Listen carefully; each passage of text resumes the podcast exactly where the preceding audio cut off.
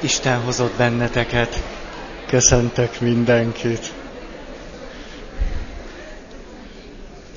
Egy gyors ismétlés, de most átfutnánk csak a témákon, amelyeket érintettünk, és nem kezdem az elejétől, csak onnan, ahol a múltkori alkalmat elkezdtük. És ugye ez az volt, hogy a kereszténység sok eleme kulturális közhelyé vált. Aztán a következő, hogy az egyfajta szolgáltató klerikális egyházból a szakember egyháza kezd földerengeni számunkra, amely ugyanannak a rossz modellnek a megújított változata. Aztán, ami nagyon fontos szempont volt, hogy zavar állt be a fontos életminták és tradíciók áthagyományozásában. És hát ha életmintákról, tradíciókról, arról beszélünk, hogy az egyik nemzedék a másiknak átadja, hogy hogy érdemes élni, ez a hittel egyértelműen nagyon szoros kapcsolatban van. Hogyha itt zökkenők vannak, ez fogja érinteni a hit átadását, és annak a nehézségévé is válik. Aztán bátorkodtam azt mondani, hogy jelenleg nem paphiány van, hanem közösséghiány. És a közösséghiány sokkal ö, ö, negatívabban hat a hit átadására, mint a paphiány. Azután kialakult a teológiai ideológia. Nagyon meleg van itt. Ti, ti is érzitek? Ez döbbenetes akkor mindenkinek eh, engedélyezem ezúttal, hogy szép lassan elszundikáljatok, bóbiskoljatok, kicsit unatkozzatok, rosszul legyetek. Ez mind lehet a mai este. Egyébként is, csak most mondom. Terike azt mondja, hogy beszéljek érdekesen. Akkor nem fogtok szundikálni. Na jó, az a nehezebbik. Jó, a tizedik pont az az volt, vagy a kilences, kilences, mert a kilencest kihagytam. Kilenc.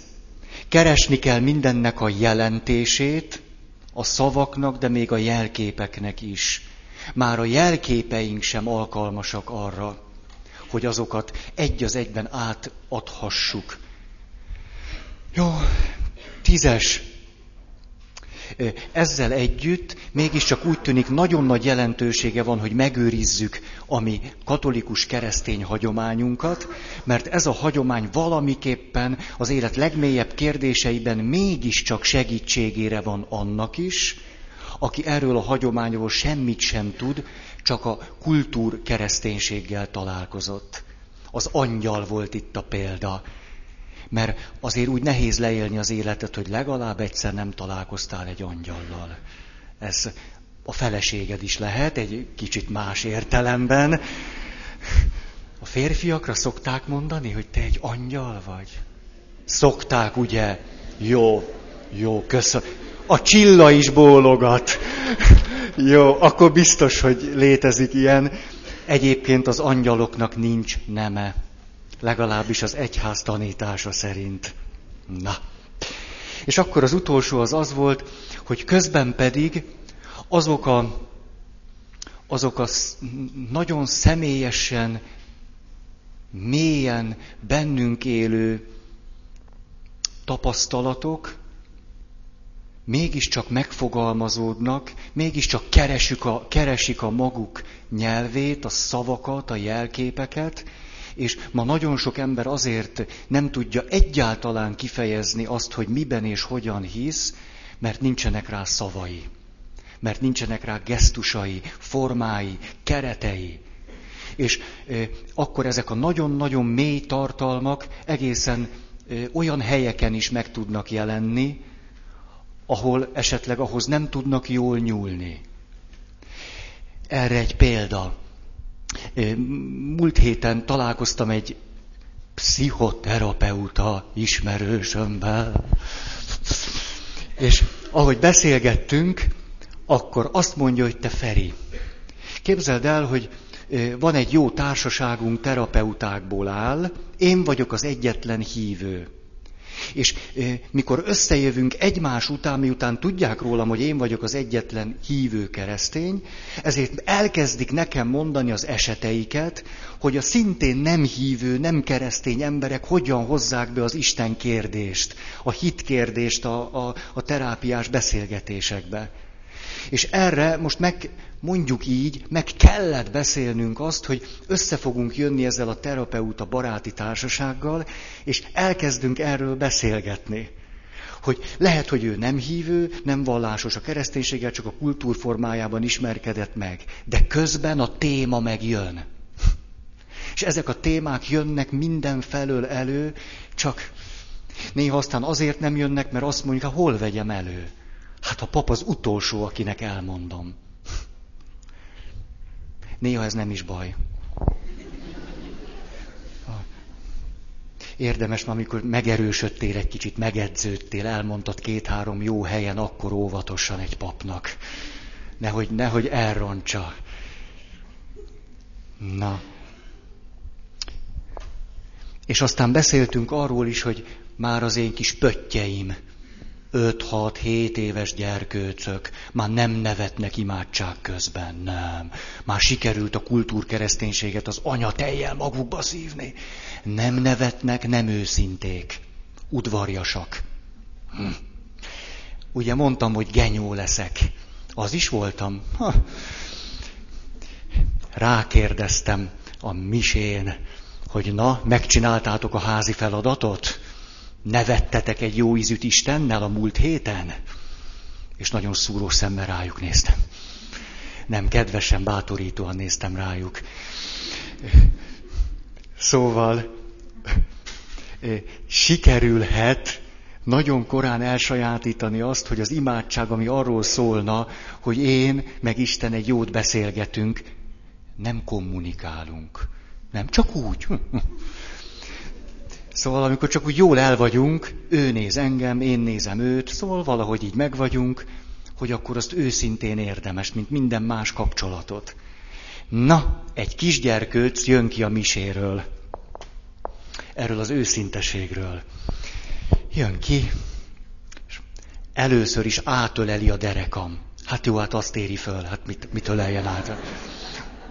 Hát hét, nyolc éves lesz átöleli a derekam, rám néz, hát ekkora így néz föl. Hm? És azt következő mondatot mondja minden gyermeki kedvességgel. Te az enyém vagy. Hát ez szép. Ugye szokták mondani, nők választanak, ugye. Ó, hát, ugye tehát átölel, te az enyém vagy. És utána, utána testvérek, utána mond két mondatot az egyik. Feri atya, olyan nehéz kérdéseket tettél föl most. Nem mondja, hogy csúnya vagy, vagy piszok, de azért úgy a szeme szikrázik. Azonban az indulatát a következő mondatban fejezi ki, és különben is, ahogy így föláll a hajad elől, az annyira béna.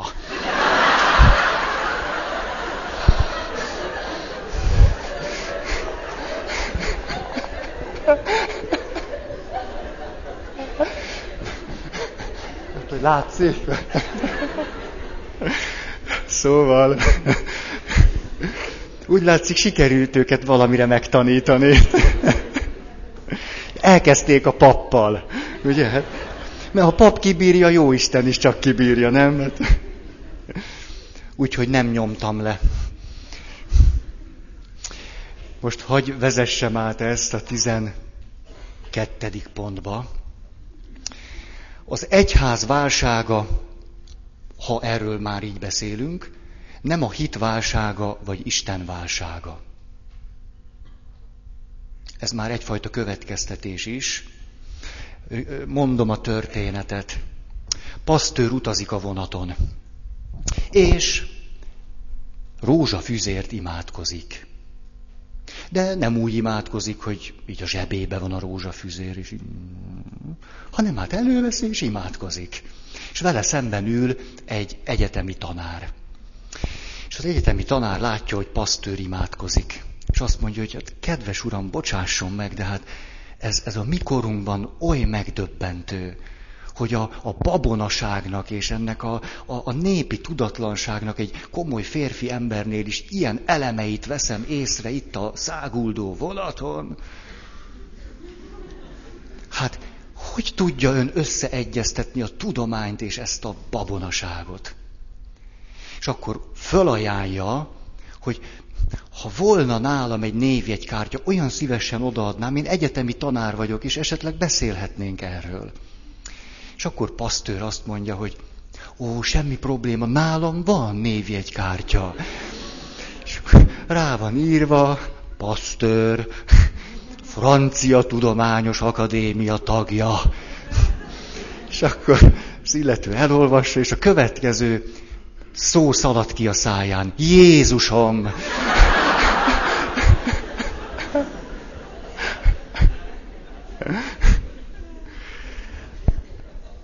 Na, ezt még mondom azért. Úgy tűnik, hogy az egyház, vagy a, kereszténység, vagy a vallással szembeni kritikusság, szkeptikusság szép lassan a tudományjal szembeni szkeptissé, szkepszissé válik. Ez a mit süt kis szűcs, ez, ez, ma sem mondtam el, mielőtt eljöttem volna. Se a momomomomót, se ezt a szűcsöset. Szóval, erről egy másik történet, hogy az egyház válsága nem a hitnek és Istennek a válsága. A kisfiú a tanító bácsiától azt kérdi, mond tanító bácsi, ki teremtette a világot? A tanító bácsi azt mondja, hát kisfiam, ez egy nagyon-nagyon csacsi kérdés. Igaz, hogy kicsi vagy, de már tudnod kellene, hogy a világ örökké való. Erre a kisfiú azt mondja, én nem azt kérdeztem, hogy a föld hány éves, hanem hogy ki csinálta.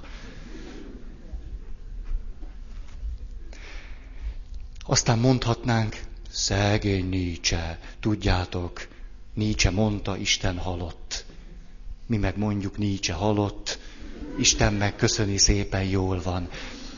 Egy bíboros atya ezzel a kérdéssel fordult egy kedves ö, francia parasztnénihez, aki szintén rózsafüzért szokott imádkozni. Mondja, mondjatok egy női nevet franciában. Tessék? Vivien. Kedves Vivien asszony, tessék nekem megmondani, mit tetszik szólni ehhez a mondathoz, hogy Isten halott. Vivien asszony elgondolkozik, és azt mondja, hát két dolgot gondolok. Ha Isten nincs, akkor nem halhat meg. Ha meg van, akkor meg azért nem halhat meg és tovább kapálgat a burgundi reketyésbe, vagy nem tudom én. Most a, a Szóval egy olyan jó dolgot mondott nekem valaki, múltkori előadás után beszélgettünk arról, hogy kiben hogy megy tovább ez, és akkor azt mondta, hogy például milyen furcsa az, hogy a templomainknak a belső terét nagyjából mióta a kereszténység államvallás lehetett, a férfiak találják ki. És hogy mennyire más lenne egy templom belülről, ha nők csinálnák. Milyen jó ötlet. El is határoztam, ha templomot építek, valamikor, ezt egy pap már nem ússza meg. Templomot kell építeni, ez, ez a belépő a mennyországnak. Tehát, ha építek egy ilyet egyszer, egy ilyen, ilyen 50-60 négyzetméteres kis, akkor egy nővel fogom megterveztetni. Márti, beszállsz? Jó. Lehetne ott horgolni ezt, azt a falra. Ha még a kultúránk része lesz a horgolás az Egyesült Államokban és Kanadában a lakosságnak egy százaléka mondja magát a teistának. Belgiumban és Lengyelországban két százalék. Ezért nyugodtan mondhatjuk azt, hogy a hitetlenség nem globalizálódott. Hm. Ami, ami globálissá vált az az, hogy az egyháznak a tételes formában megfogalmazott hitigasságai alig kellenek valakinek. Ez globalizálódott. És akkor itt hagyd térjek vissza én ehhez a pici lányhoz. Ugye ő négy dolgot csinál. Az egyik, hogy átölel. A másik, hogy azt mondja, hogy enyém vagy. A harmadik, meg negyedik, hogy mond két olyan dolgot, a, ami hát mondjuk meghökkent, vagy legalábbis nem számítottam rá. Mi, most így mondom itt az egyház keretein belül, szinte mindig csak a szavakra figyelünk. Általában az a két mondat, az számít nekünk, az ölelés nem, meg az, hogy enyém vagy, az se, ez nem számít. Tehát a kapcsolat nem számít. Hogy valaki hozzánk fordul, és bizalommal van irántunk. Az, amit mond, ha meghalljuk azt a három szót, hogy reinkarnáció, meg csakra, csakra, meg mondjatok, nirvána, tehát ez, ez a három szó elhangzik egy egyórás beszélgetésen belül, fel is út, le is út. Pontosan azt csináljuk, amit házastársak szoktak csinálni egymással a párkapcsolatban. Arra figyeltek, hogy mi az információ. Ezt mondta, azt mondta, ezt mondta, azt mondta. Az, hogy mi az érzés, húha, az már és aztán, hogy a kapcsolatban az mit jelent, az meg már előse jön. Azt hiszem, ebből a szempontból kvittek vagyunk. Csak mi nagyobb kárt okozunk többeknek ezzel. Egy másik példa. Délelőtt csöngött a telefon. Egy kedves számomra ismeretlen valaki telefonált, azt mondta, hogy egy Rómában élő magyar pap adta meg a telefonszámomat, mert hogy én tudnék abban segíteni, hogy ő szeretne szentségi házasságot kötni. Hm. Végül is. Mik a föltételek? Kérdem én. Tehát, hogy mit kér tőlem, vagy mi a helyzet. Azt mondja, hogy hát tulajdonképpen úgy vagyunk mi, hogy én nem vagyok megkeresztelve, a barátom meg egy sintóista japán férfi.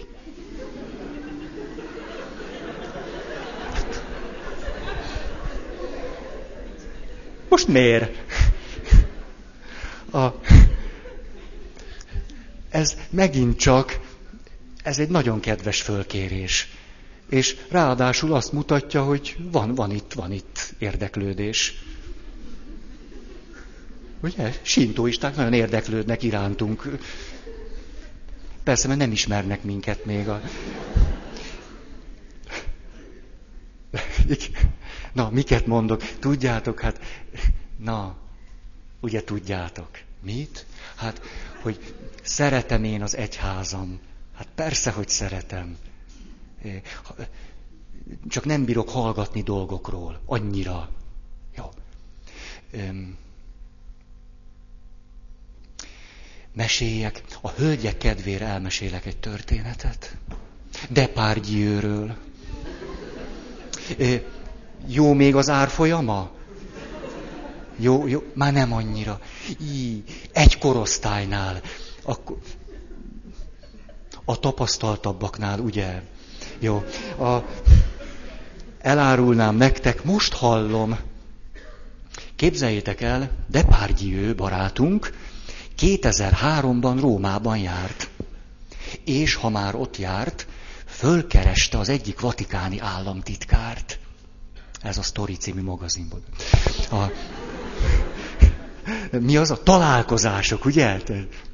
Élőadás kihelyezett tagozat. Valóság, amit mondok. Tehát elment ehhez az államtitkár atyához, két órán keresztül beszélgettek, gyönyörű szép fiatal feleségével érkezett. És egyszer csak szóba került Szent Ágoston Vallomások című műve.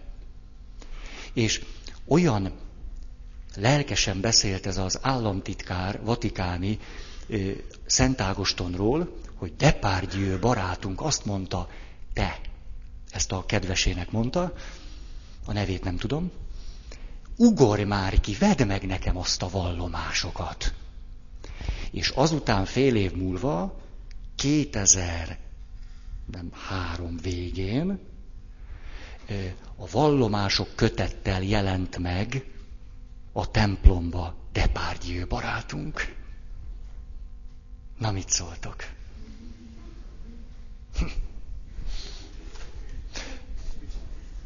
Tessék?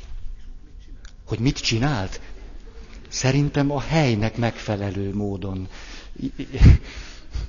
Tehát próbáltat valamit. Ez érthető volt, ugye?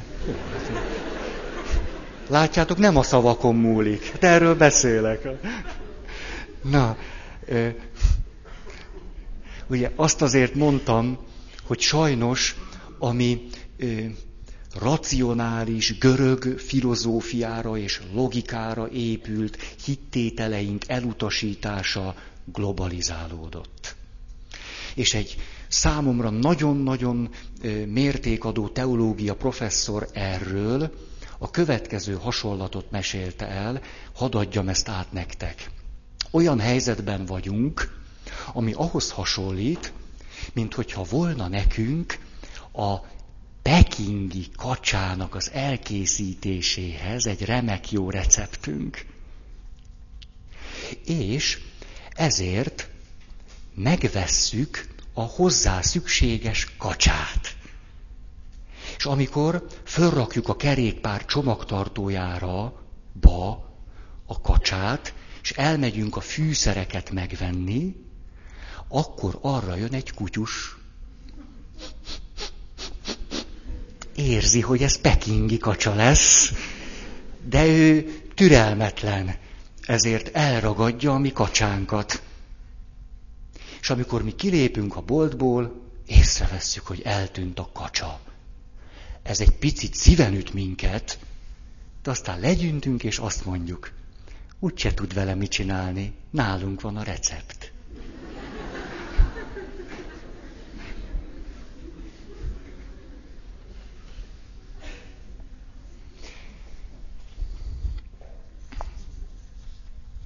Akkor most jöhet az, amit beharangoztam múltkor.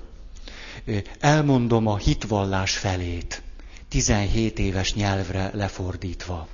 Jó, elmondom nektek, azt kértem tőlük, hogy az egyház tanítását fogalmazzák meg a saját nyelvükön. Ez volt a kérés. Nem új hitvallást írtunk. Ez csak azért, mert minden évben föl szoktak jelenteni. Igen, föl, föl szoktam állni a szőnyek szélére. Igen. Ez csak azért, most ezért nem érdemes. Még mondok olyat, amiért lehet, de most ez, ez tényleg nem lesz olyan. Na, akkor mondom, leülök hozzá, mert egy kedves ismerősöm, most nézem, hogy itt van-e.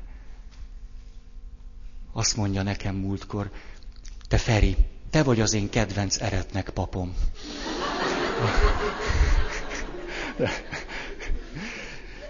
A hangsúlyban volt az üzenet, nem a szavakban. Na, mondom akkor. Bízok egy számomra pótolhatatlan valakiben, aki gondomat viseli, akitől segítséget tudok kérni, aki elfogad olyannak, amilyen vagyok, sőt, még szeret is engem.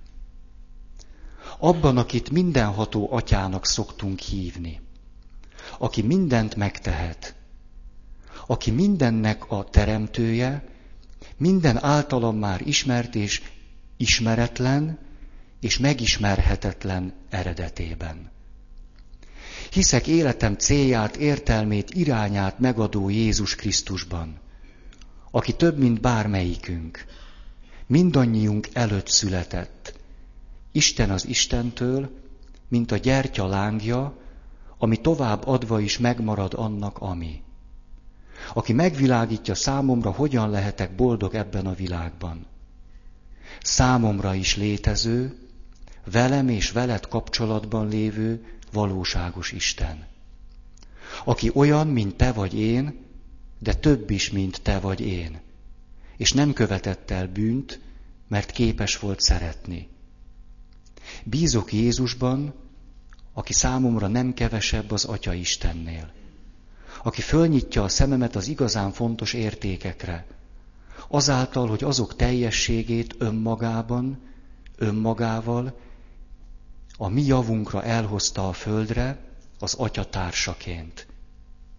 Mindezt azért, hogy már most is, de halálunk után is vele lehessünk.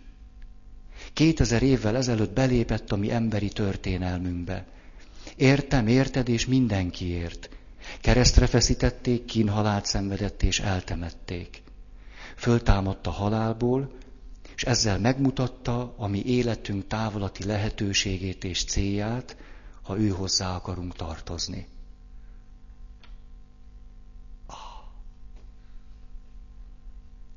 Nem rossz, ugye? 17 éves kölykök. Az utóbbi hetekben nagyon beindultak. Nagyon. Már van kedvük is hozzá. Eddig az én szelíd nyomásomnak engedelmeskedtek. Jó, ugye? Engem ez, ez olyan mértékben megérint, hogy, hogy teljesen ez minden nap eszembe jut. És akkor itt van ez a kép, ez csak ennél az egynél hagyáljak meg, hogy most el tudjátok képzelni 17 éves kölykök.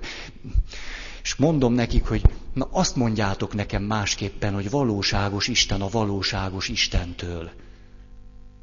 És akkor öt másodperc után mondta egy 17 éves fiú. Hát, mint ahogy a gyertya lángja. Ezt egy, egy fiatal srác hozta be. Milyen nagyszerű kép. Na, tehát úgy tűnik nekem, hogy miközben ezek a 17 éves fiatalok nyüglődnek azért a mi kereteink között, meg otthon is nyüglődnek, meg hát szóval serdülők. De azért e, ez, ez egy olyan szöveg, amiből az áradna, hogy válságban van a lényeg? Nem, nem olyan. Nem, az jön elő. Tizenharmadik pont. Az egyházunk helyzete, és ezen belül a hit helyzete, és ezen belül a te, meg az én hitemnek a helyzete, csak a kultúra helyzetének az elemzésével érthető meg. Szükségünk van a kultúránkat egy kicsit értelmezni és érteni. Az első ehhez tartozó állítás. Az egyház súlypontja áthelyeződött más földrészekre. A hit virágzik, csak nem nálunk. Nálunk éppen tél van. Afrikában meg tavasz. De olyan, hogy egyetlen pici afrikai országban egyetlen püspök egyetlen évben 45 papot szentelt föl. Többet mint amennyit egy francia püspök egész élete alatt.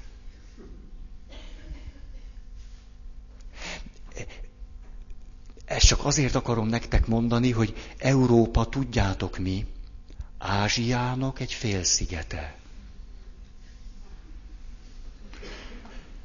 Ezért néha szabad innen egy picit el elstartolni. Valószínű, hogy ha ma meg akarnánk tudni minden kérdés nélkül, hogy mi az, hogy kereszténység, akkor el kéne menni Afrikába. Vagy Ázsiának bizonyos pontjaira. És egyszerűen csak ott élni egy évet. És minden lényegeset tudnánk a kereszténységről.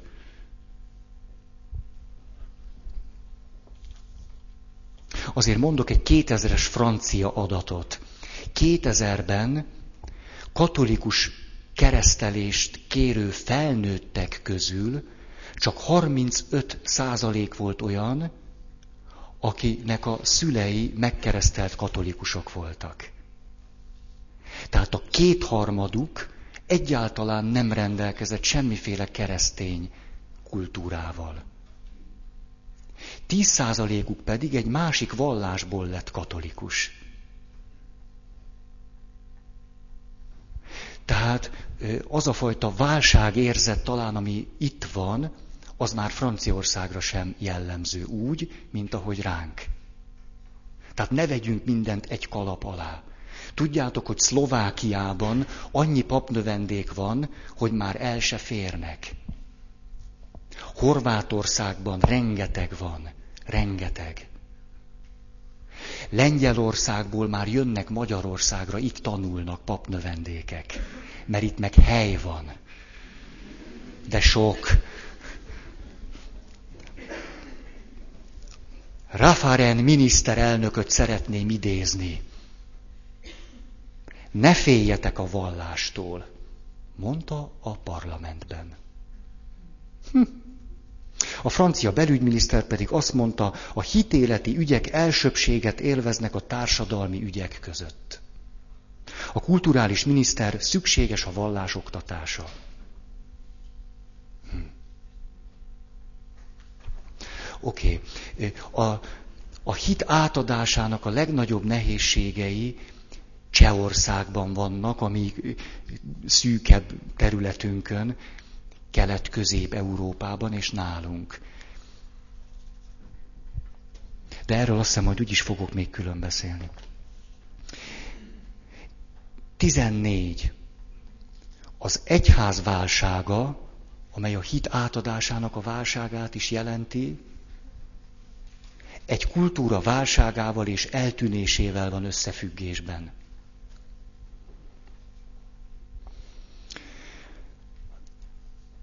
Vagyis azt mondhatjuk nyugodtan, hogy Európának a történelme összefonódott a kereszténység történelmével. A kettőt nagyon nehéz elválasztani. Igen ám, csak hogy az a kultúra, amely eddig a miénk volt, a szép lassan eltűnik. Ráadásul sokkal gyorsabban, mint az eddigi kultúrák. Sokkal gyorsabban. Ma az a kultúra, amiben a nagyszüleink éltek, gyakorlatilag nincs.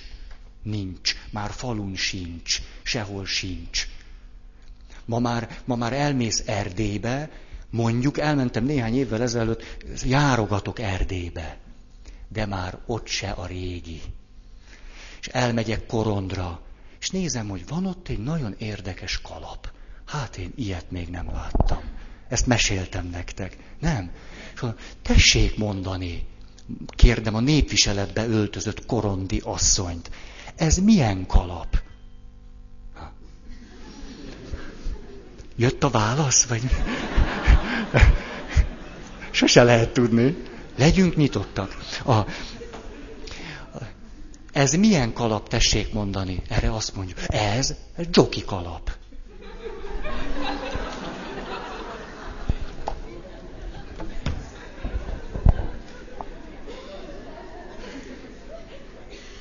Azt a korondi nem jóját neki. Milyen kalap?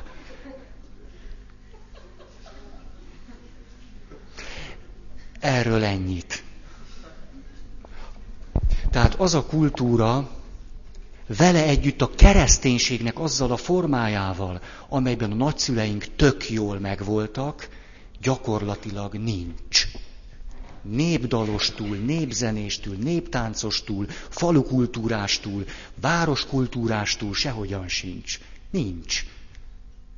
Legfőjebb ilyen, mit tudom én mi, hogy mondják, ilyen nem elég kifejező a mozdulatom? Ilyen, ilyen feelingnek, de nem ezt akartam. Nem, nem, hanem hát, hogy hogy jelenik meg, mi az a szó, hogy ilyen...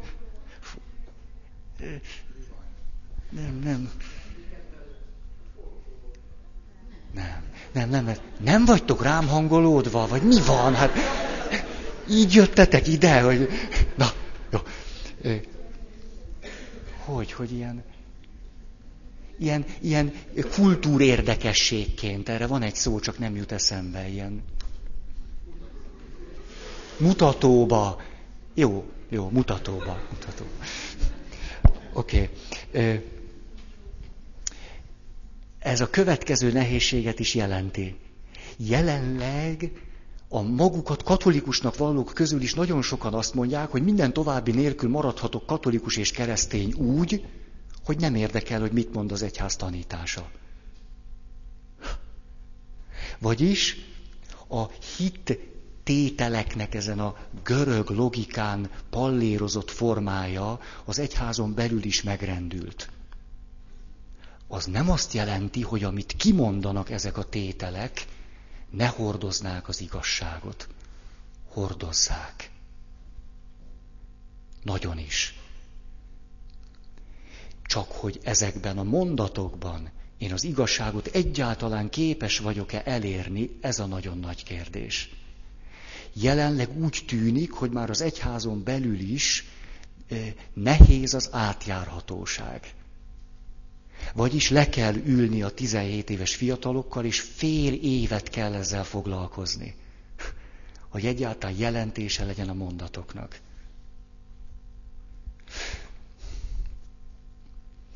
Heideggert szeretném idézni. Ma ez egy ilyen nap. Ma okoskodom.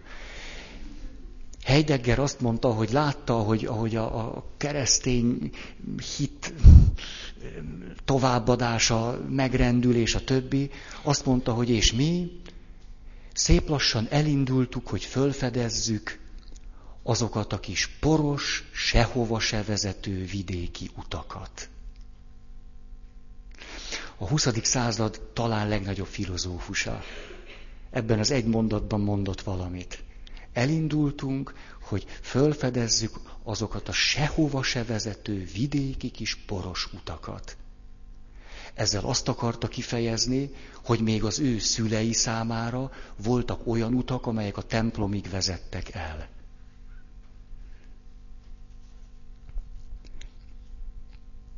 Ez azonban egy kultúrának a válsága elsősorban. Ez, ez lenne a fő mondani való. Aztán igen. Még egy mondat a, a, a tapasztalatomról, hogy én, aki most az egyház keretein belül vagyok, találkozok valakivel, aki az egyház keretein kívül van, és akkor kölcsönösen, rendszeresen a következő tapasztalat szokott megfogalmazódni. Az én részemről az, hogy, hogy te még nem vagy keresztény. Az ő részéről az, hogy, hogy te ilyen normális vagy ez a mondat nem rólam szól, hanem arról, hogy amikor elkezdünk beszélgetni, akkor bőven van átjárhatóság, rengeteg. Csak ma Magyarországon a legtöbben még mindig a sehova se vezető vidéki poros utakat járják. És ez nagyobb részt a mi felelősségünk, hogy így van. Valaki frappánsan azt mondta, az egyház megérdemli a szektáit. Oké. Okay. 15. Azt is mondhatjuk, hogy emiatt a hitünket nagyon nehezen tudjuk a maga mélységes ellentmondásosságában megélni. Ezt direkt így fogalmaztam meg. Azért, mert a hitnek a, a, a lényegéhez tartozik, hogy ellentmondásokat képes ötvözni. Hit. És ezt mindenképpen sokkal felszínesebben éljük meg, mert azt gondoljuk, hogy, hogy a hit akkor észszerű, hogyha megfelel annak a logikának, amit a görögöktől tanultunk a hit akkor is észszerű, a paradox. Akkor is észszerű. Akkor is embernek való, normális. De még nem eléggé kételkedünk abban a világ és emberképben, amit a tudományokba vetett naív hitből alakítottunk ki magunknak. azért most már kezdünk kételkedni. Tekergetem a rádiót, ahogy vezetem az autót, a következőt hallom. 2003-ban az új orvosságoknak 0,4%-a tartalmazott új hatóanyagot. Ennyi. Ehhez képest nagy bennünk a hit. Ugye? Hogy, hogy mondtad, milyen néni? A francia néni, Vivien. Vivien néni bemegy a patikába, és azt mondja neki a patikus, ez most jött, egészen új. Csak kicsivel drágább. Akkor is Vivien néni bevásárol. Sose lehet tudni.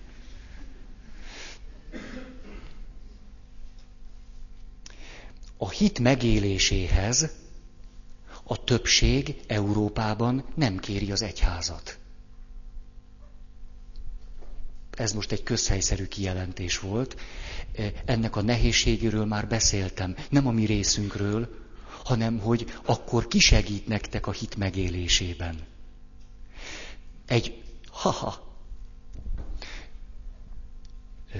Németországban 2001 vagy 2002-ben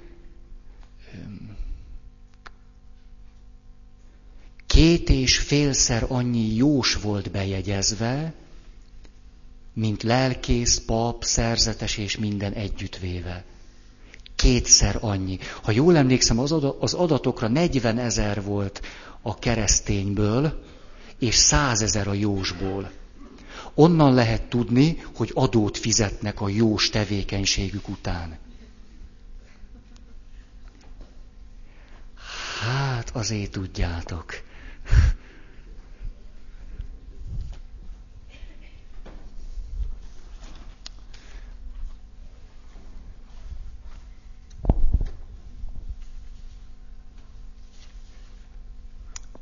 Azt mondja, 17 De sose lesz vége.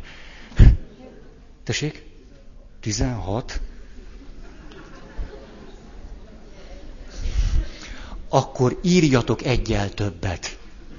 És ettől kezdve nem mondom, csak azt, hogy ez most egy új. Új. Hm? Hm? Egy új szempont. Na. Tehát mindegyikhez új, új, új. Az egyház és a posztmodern kultúra között van távolság, nem Isten és az ember között. Hogy azt, amiben vagyunk, posztmodern kultúrának lehet nevezni, ezt nem tudom, mert nem vagyok elég napra kész. Néhány éve még azt mondták, akik állítólag értettek hozzá. Nem tudom, de hát valamit kell mondani er-, ezen az oldalon. Tehát az egyház és a posztmodern kultúra között van távolság, nem Isten és ember között. És ez a távolság elsősorban kulturális távolság.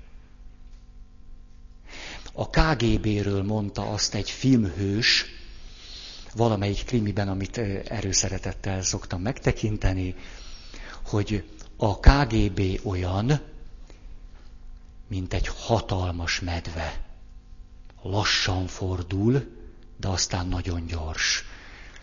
És az egyház is tud ilyen lenni, hogy úgy mm, lassan fordulunk, túl nagyok vagyunk, az a baj. És,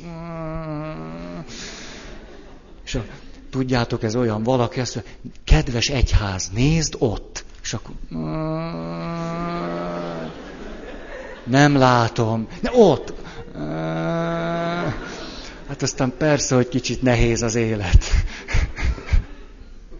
De most ugye had, had utaljak vissza, az egyház mi vagyunk, szóval nem, nem, nem, nem a papok, ugye ez már... Ezért mondtam azt, hogy közösséghiány van. Mert ha én mondjuk egy 15 fős kisközösség tagja vagyok, és ott élem az Istennel való kapcsolatomat, akkor az a 15 fős közösségnek, azt mondják, hogy ott, az oda tud nézni. Ezért a közö... itt jön be az, hogy ma ugye Isten és én egyház nélkül.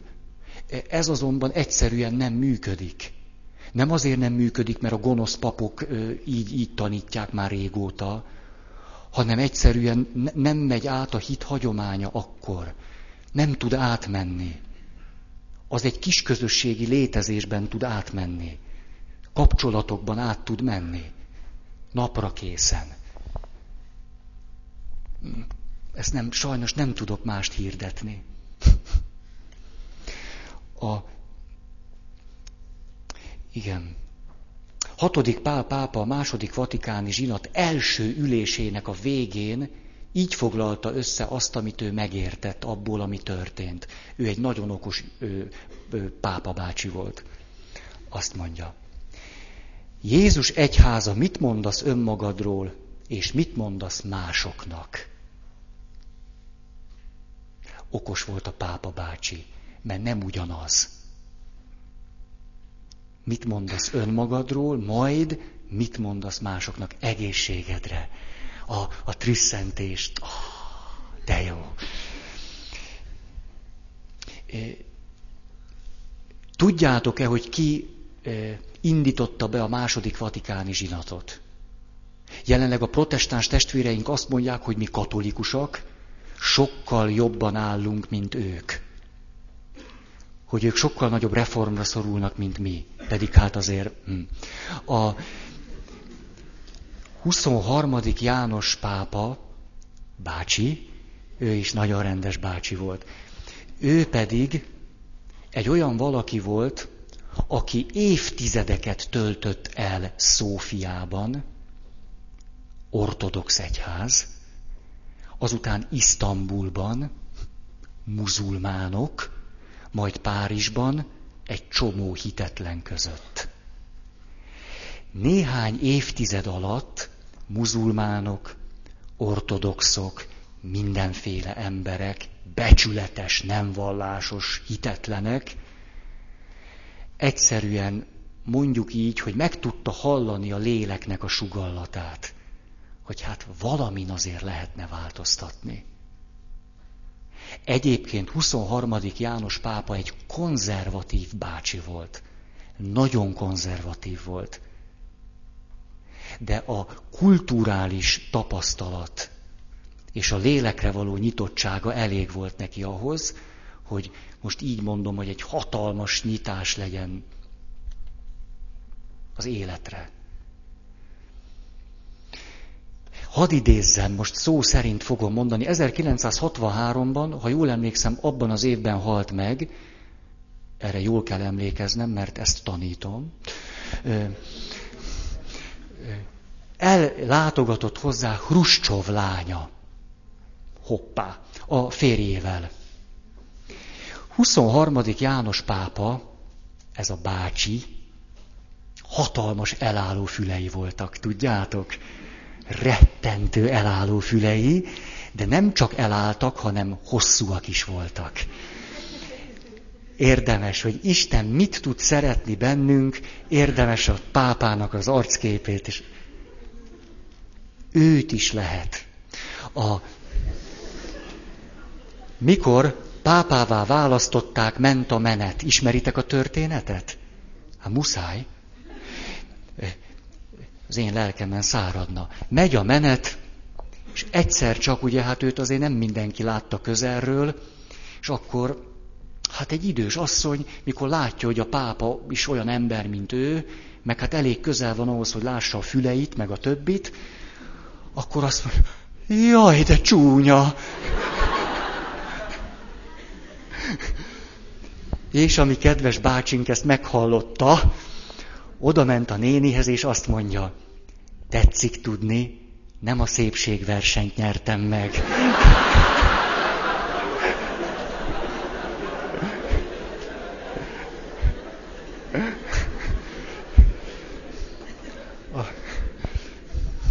Ugye edződött Isztambulban, Szófiában, itt-ott. A kultúra nem volt számára nagy akadály.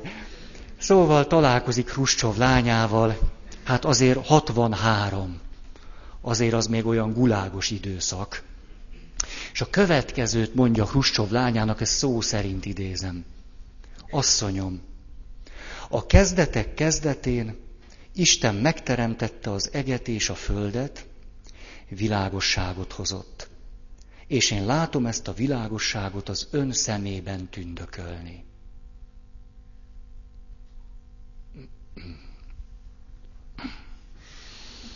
Cö, cö, cöpö.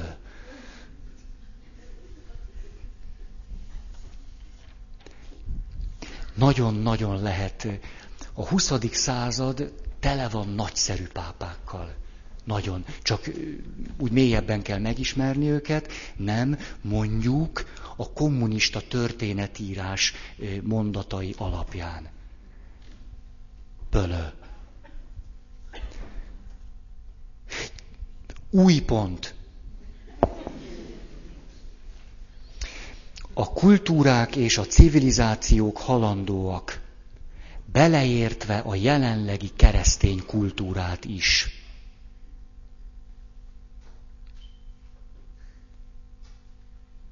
Ha a kultúrák halandóak, akkor a jelenlegi keresztény kultúra is halandó.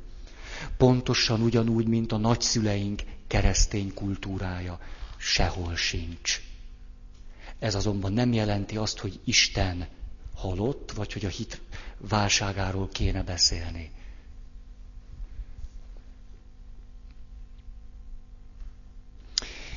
A pápai kulturális tanács vezetője tavaly, idős korában, bíboros atya, a következő mondatra ragadtatta magát írásban.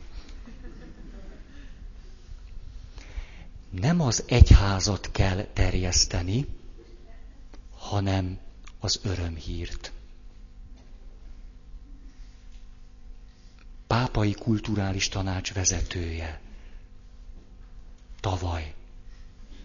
Hát frissebb nincsen, most mit csináljak? Ezt persze lehet nagyon rosszul is érteni. Ez nem mond ellent annak, hogy közösséghiány van.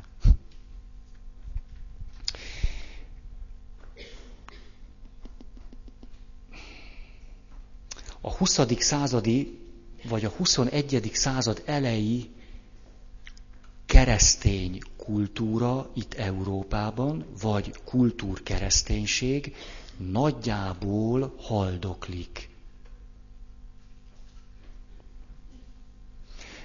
vannak már rügyek.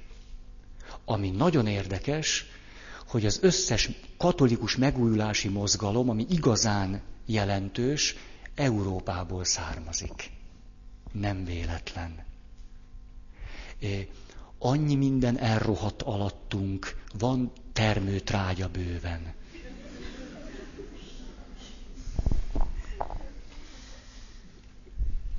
Kultúr rohadékon támadunk föl. Így oké? Okay?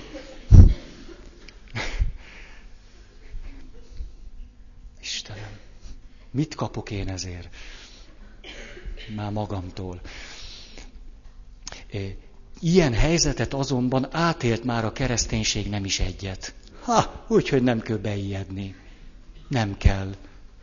Például, amikor a negyedik század vége, ötödik század eleje, észak-afrikai kereszténység. Az, a kereszténység legnagyobb virágzásai között, sőt gyümölcsei között észak-afrikai kereszténység.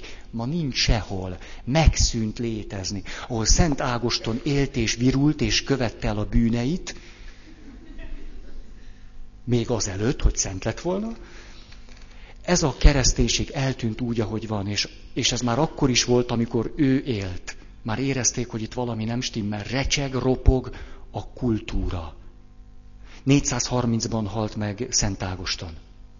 Na most, ezért ő megírja az Isten városáról című munkáját, amiben pontosan arról beszél a maga korában, a maga nyelvén, azoknak, akik ugyanúgy azt gondolták, hogy mi lesz most a kereszténységgel. A hittel, az Isten kapcsolattal. Nem akarom ezt leszűkíteni, tudjátok. Mi lesz az élő Isten kapcsolattal, a hittel, mi lesz ezzel? És akkor arról beszélt nekik az ötödik század elején, hogy ne féljetek. Ez a kultúra nyomtalanul eltűnhet nyugodtan. De Isten városa megmarad. Róma eltűnik, Isten városa megmarad.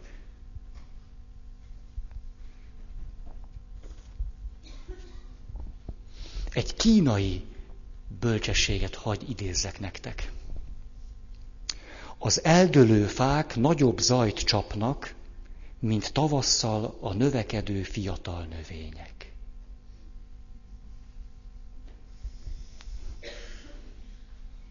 Hmm.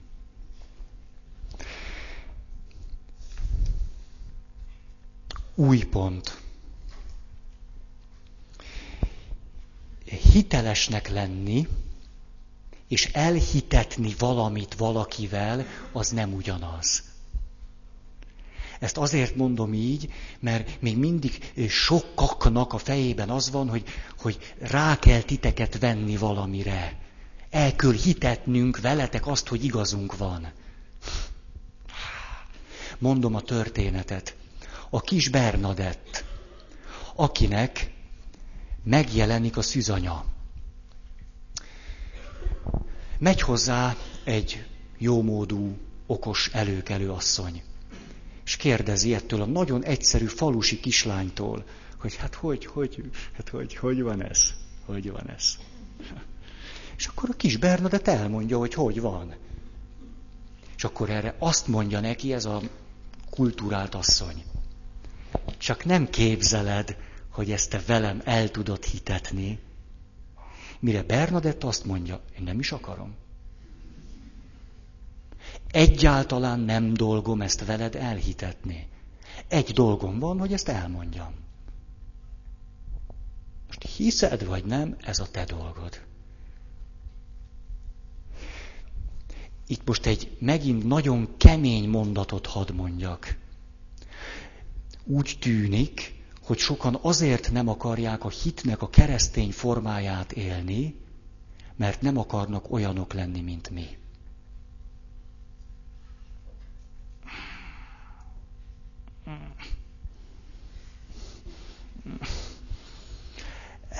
Rosszul esik nekem ez a mondat, de nagyon.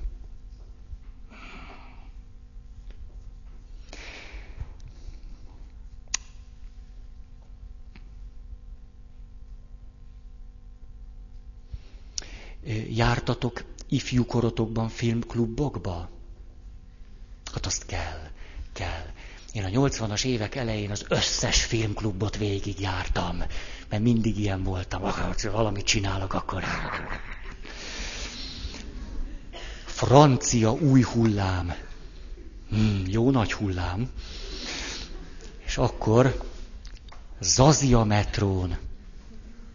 A kis Zazi egy felnőttel beszélget, azt mondja neki, te csak fecseksz, fecseksz, de mit mondasz?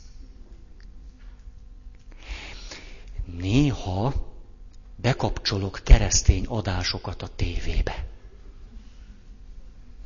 Van egy picit ilyen élményem. Mondod, mondod, de mit mondasz? Két fülem van. Látjátok, ez, ez, ez a látványosabb. A, ez a hitetlen fülem. Vagy legyen ez a szebb. Hm? Ne diszkrimináljunk. Legyen ez a hitetlen fülem. Legyen ez a megtérés előtti fülem. Hm, ez a szebbik.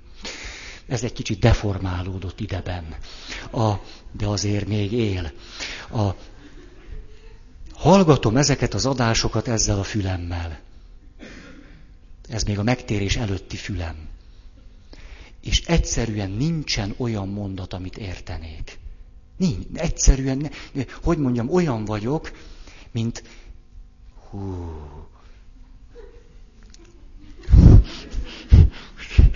Szóval, mint egy olyan állat, aki így neki szalad, neki repül az ablaküvegnek, és megpróbál rajta megtapadni, és. Ilyen benyomásom van. Nektek szokott ilyen benyomásotok lenni? Be, na hát ha, hát, hát ha jön egy mondat, valami, ami, tehát ami az én nyelvemen. Puk, így neki megyek az üvegnek, és akkor átkapcsolom. Szoktak jó dolgok is lenni. Ez főleg az ige hirdetésekre érvényes. Mikor az igét mondjuk. Ezzel a fülemmel egyszerűen nem tudok vele mit kezdeni. Ezzel a fülemmel értek mindent. Hát attól ilyen biztos. Nagyon-nagyon hegyezni kell, hogy me... a... Azt hiszem, hogy ez egy, egy nagy, hát egyszerűen ez csak így vanna. Ez adatot nekem, hogy képes vagyok így is, úgy is hallani.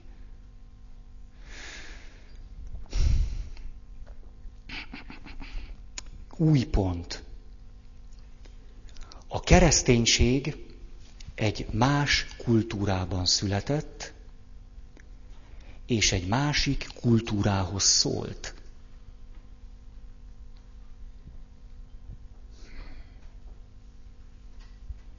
És ezt a, mind a két részét érdemes nagyon tudatosítani. Ez nem azt jelenti, hogy a, az Isten üzenet, a hit nem volna átadható, és nem lesz átadható. De tudni kellene szerintem ezt a kettőt hogy nem a mi kultúránkban született, és mindaz, ami jelenleg megfogalmazódott, egy olyan kultúrában fogalmazódott meg, ami tegnap még a miénk volt. De ma már egy másik kultúrában vagyunk. Most, hogy ez jó-e vagy nem, az egy másik kérdés.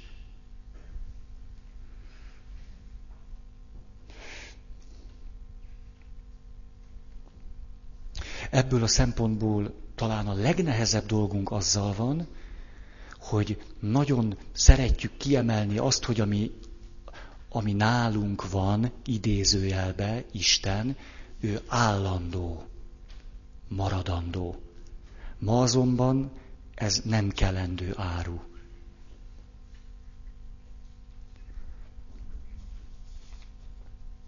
Na.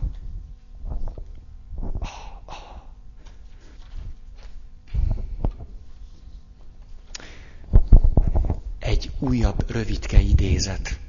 Nem most kellett volna, csak elfelejtettem. De most ránéztem, és akkor elmondom.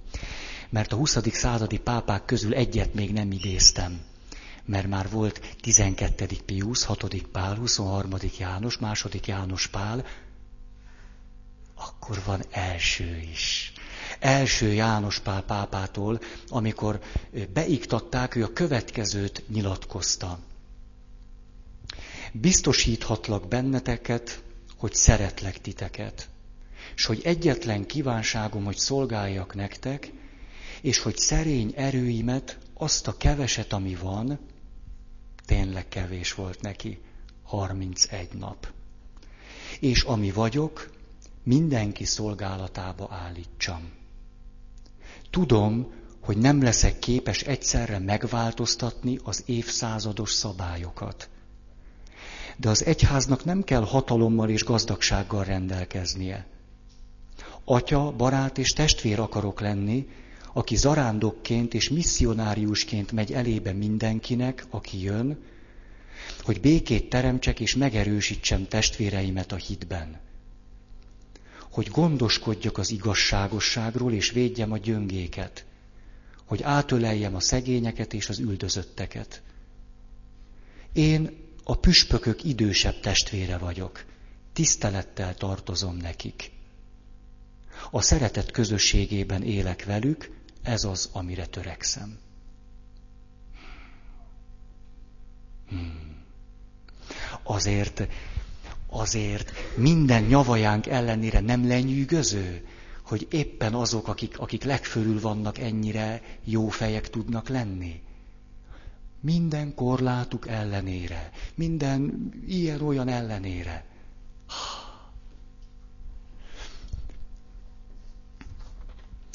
Új pont. Hm. 20? Ha. Haladunk. Mit gondoltok, hogy azok a dolgok, amelyeket eddig elmondtam, azok többé-kevésbé milyen forrásokból származnak? Ez most egy költői kérdés. Úgy mit, mit gondoltok? Ugye valakinek én vagyok a kedvenc eretnek papja.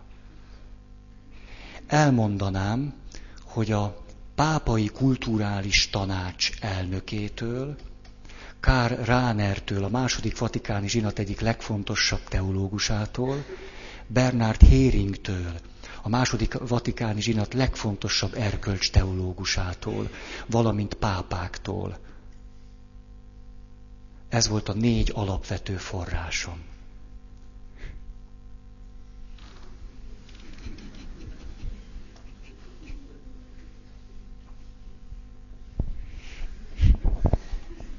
Na most jelentsetek föl.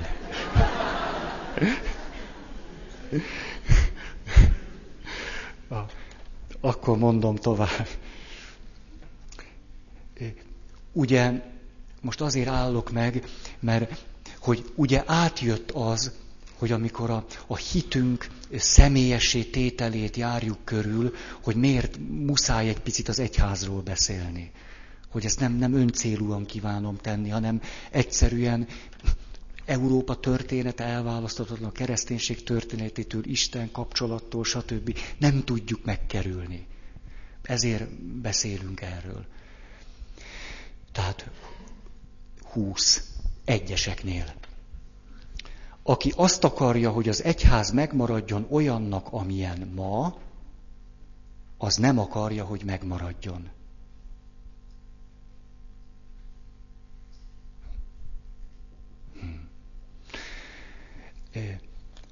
A kultúrától való távolságunkat nagyon-nagyon kellene tudatosítanunk. Folyamatosan. Nem csak az egyházat és az államot választottuk szét egymástól nagyon helyesen, hanem tudnunk kellene legalábbis, ahogyan önmagunkra is képesek vagyunk reflektálni, tudnunk kellene azt a kultúrát és a kereszténység lényegét, folyton folyvást egymástól valamiképpen elválasztani, legalább itt a fejünkben.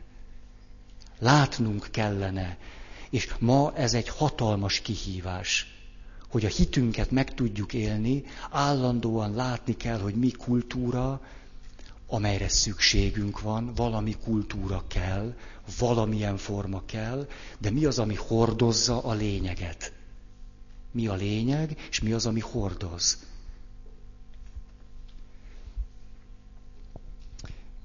Tehát tudnunk kellene szakítani a minket hordozó kultúrával.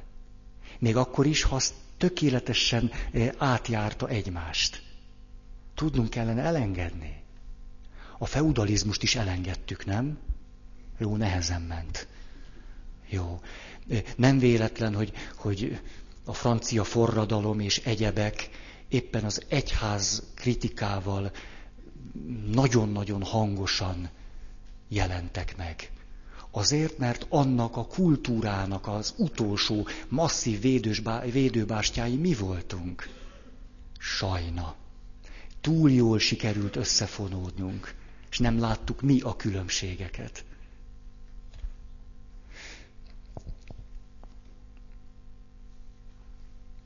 Okay. Következő pont.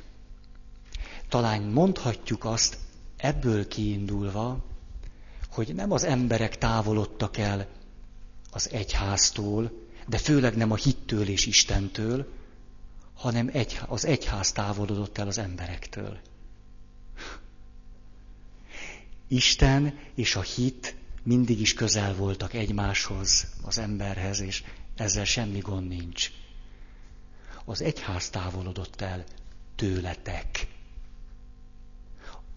Most azokra értettem, hogy tőletek, akik nem vagytok keresztény vallásgyakorlók. A mi ajkunkon az a kijelentés, hogy téri meg, általában úgy hangzik el oda át a ti fületekben, hogy változ meg, mert így nem vagy jó. Így nem fogadlak el, így nem kell lesz, így nem vagy értékes. Jó esetben nem ezt akarjuk mondani. Egy gyönyörű szép mondatot hallottam valakitől, a gyerkőcüket szeretnék megkeresztelni. Az anyuka jár templomba, az apuka nem jár templomba. Kérdezem az apukát, mondd kérlek, te miért szeretnéd, hogy a gyerekedet megkereszteljük? Miért? Azért, mert ő nem jár templomba? Attól ő még ezt szerethetné. De miért? Ez a kérdés elkezdi mondani, hogy, hogy, hogy azt mondja, hogy, hogy, hogy én bennem egy, egy ilyen nagy, nagy összevisszaság van ezen a téren, egy csomó tudatlanság, apukám, nem tudom én, kommunista pár tagja volt, mindig mondta, hogy nincs Isten, hülyék, akik oda járnak, stb. Hogy én érzem, hogy nekem itt vannak hiányaim. És azt akarnám, hogy a gyerekem kapjon valamit, aztán majd ő eldönti. Oké. Okay. Utána kérdezem, hogy van-e neked valamilyen ilyen vallásos tapasztalatod, élményed? Mit van? Erre azt mondja, hogy tudod, én nem megyek be a templomba. És két ok miatt nem megyek be. Az egyik, nem akarom megsérteni Istent azzal, hogy nem tudom, hogy ott hogy kell viselkedni. A másik, nem akarom megsérteni a keresztényeket hogy megbotránkoztassam őket azzal, hogy nem teszem azt, amit ők csinálnak. Milyen szép ez a hit. Ez egy komoly Istenbe vetett hit. Ráadásul még az egyházról is tud valamicskét. És éppen ezért be se teszi a lábát. Ez direkt vittem el ide. Ugye milyen furcsa? Jelenleg egy olyan világban élünk, ahol ez lehetséges. Valaki komolyan veszi Istent, sőt még a közösséget is, ezért nem megy be a templomba. És ez egy hiteles kijelentés.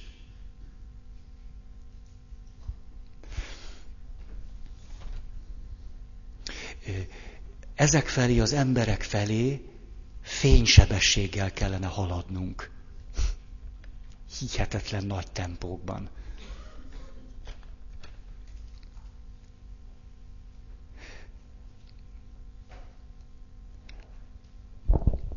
Hoppá, jó, hogy csattintottál, mert, a,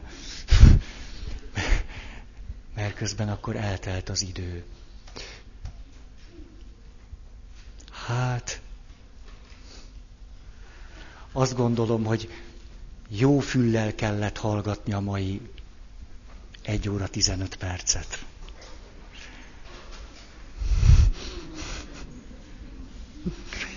Mind a kettővel annál jobb. Na. Akar-e valaki hirdetni?